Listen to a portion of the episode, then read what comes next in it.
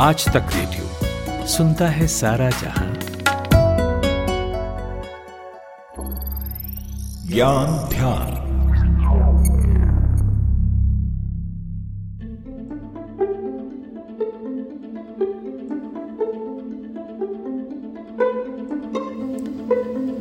बीसवीं सदी के प्रसिद्ध जर्मन कवि, नाटककार और निर्देशक बर्तोल्ट ब्रेख्त अपनी एक कविता में कहते हैं कि जनरल आदमी कितना उपयोगी है कि वह उड़ सकता है और मार सकता है, लेकिन उसमें एक नुक्स है। वह सोच सकता है। ऐसा कहते हुए वे युद्ध में शामिल होने वाले टैंकर और बम बरसाने वाले जहाज़ों के सामने इंसान को खड़ा करते हैं और यहाँ बात खत्म करते हैं कि इंसान बहुत उपयोगी है। वो न सिर्फ़ खुद को, बल्कि प्रकृति, दूसरे जीवों को समझने का निरंतर प्रयास करते रहा है। लेकिन इस उधेड़ बुन में एक चीज़ जो हमेशा से स्टडी और कौतूहल का विषय रही है कि हमने जानवर से होते हुए इंसान तक का सफ़र किया है। इस पूरी प्रक्रिया में हमारे कौन से लक्षण हैं जो हमें यूनिक बनाते हैं? नमस्ते, आज तक रेडियो पर ज्ञान ध्यान सुन रहे हैं आप। मेरा नाम है खुशबू कुमार। आज बात करेंगे ऐसी ही कुछ खासियत की जो हमें जानवरों से अलग बनाती है। साथ ही ये भी जानेंगे कि किन चीज़ों की वजह से जानवर कुछ इंसानों से बेहतर हैं और समय के साथ वे कौन सी चीज़ें हैं और किस तरह हमसे सीखते चले जा रहे हैं। दरअसल, ये एक जुमला है। हम बारह बार सुनते रहते हैं कि जानवर भी दिन ब दिन इंसानों की तरह समझदार होने लगे हैं। चाहे आप सर्कस में साइकिल चलाने वाले भालू को देखें या इंसानों की तरह बोलने वाले तोते को। और इसमें कोई बहुत अचरज की बात भी नहीं है। ऐसे कई जीव हैं जिनकी ज़िंदगी हमारी सोच से कहीं ज़्यादा इंसानों के करीब है। खासकर चिंपैंजियों को लेकर जो स्टडी समय समय पर होती रही, जिनमें औजारों का इस्तेमाल करने की प्रवृत्ति और बहुत हद तक इंसानों की नकल करने की कोशिश। लेकिन इन प्रयासों से इतर मनुष्यों में कुछ ऐसे अनूठे लक्षण हैं जो उसको जानवरों की तुलना में यूनिक बनाते हैं। कोलंबिया एशिया की साइकोलॉजिस्ट श्वेता शर्मा बताती हैं।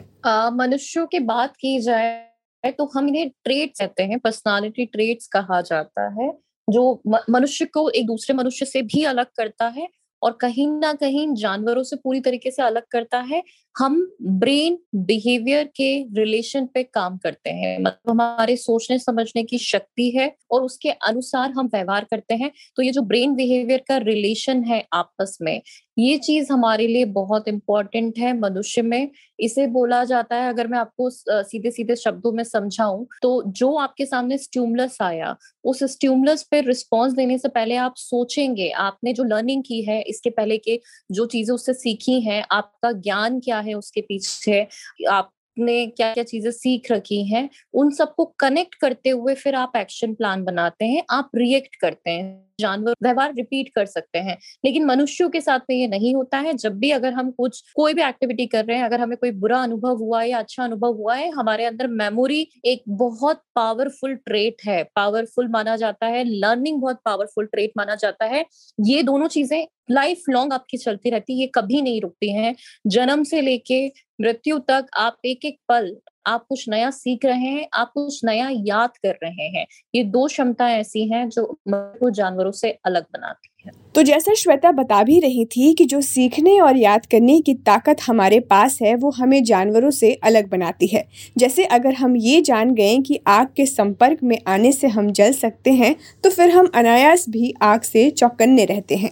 जबकि जानवर कई बार किसी चीज़ को जानते हुए भी उतनी बेहतर तरीके से रिस्पॉन्स नहीं कर पाते। सोचने, समझने की ताकत का ही ये हासिल है कि हम पढ़ते हैं। पढ़ने के अलावा कलम पकड़कर लिख सकते हैं। लिखते हुए को मन मस्तिष्क में प्रोसेस कर चिंतन मनन कर सकते हैं। ये चीज़ें हमें अलग बनाती है। लेकिन यही एक सवाल ये भी उठता है कि हमारे ही तरह जो दूसरे प्राइमेट्स है प्राइमेट्स एक दर्जा है साइंस का, जिसमें रख कर इंसानों, बंदरों और इनके भाई बंधुओं के बारे में पढ़ाई की जाती है। तो सवाल ये कि हम में इतना निखार क्यों? दरअसल, इंसान का दिमाग कुदरत में सबसे बड़ा होता है। क्योंकि हम बड़े बड़े सोशल ग्रुप में भी रहते थे, खाने की तलाश करते थे और इस दरमियान चुनौतियों का डटकर मुकाबला करते थे।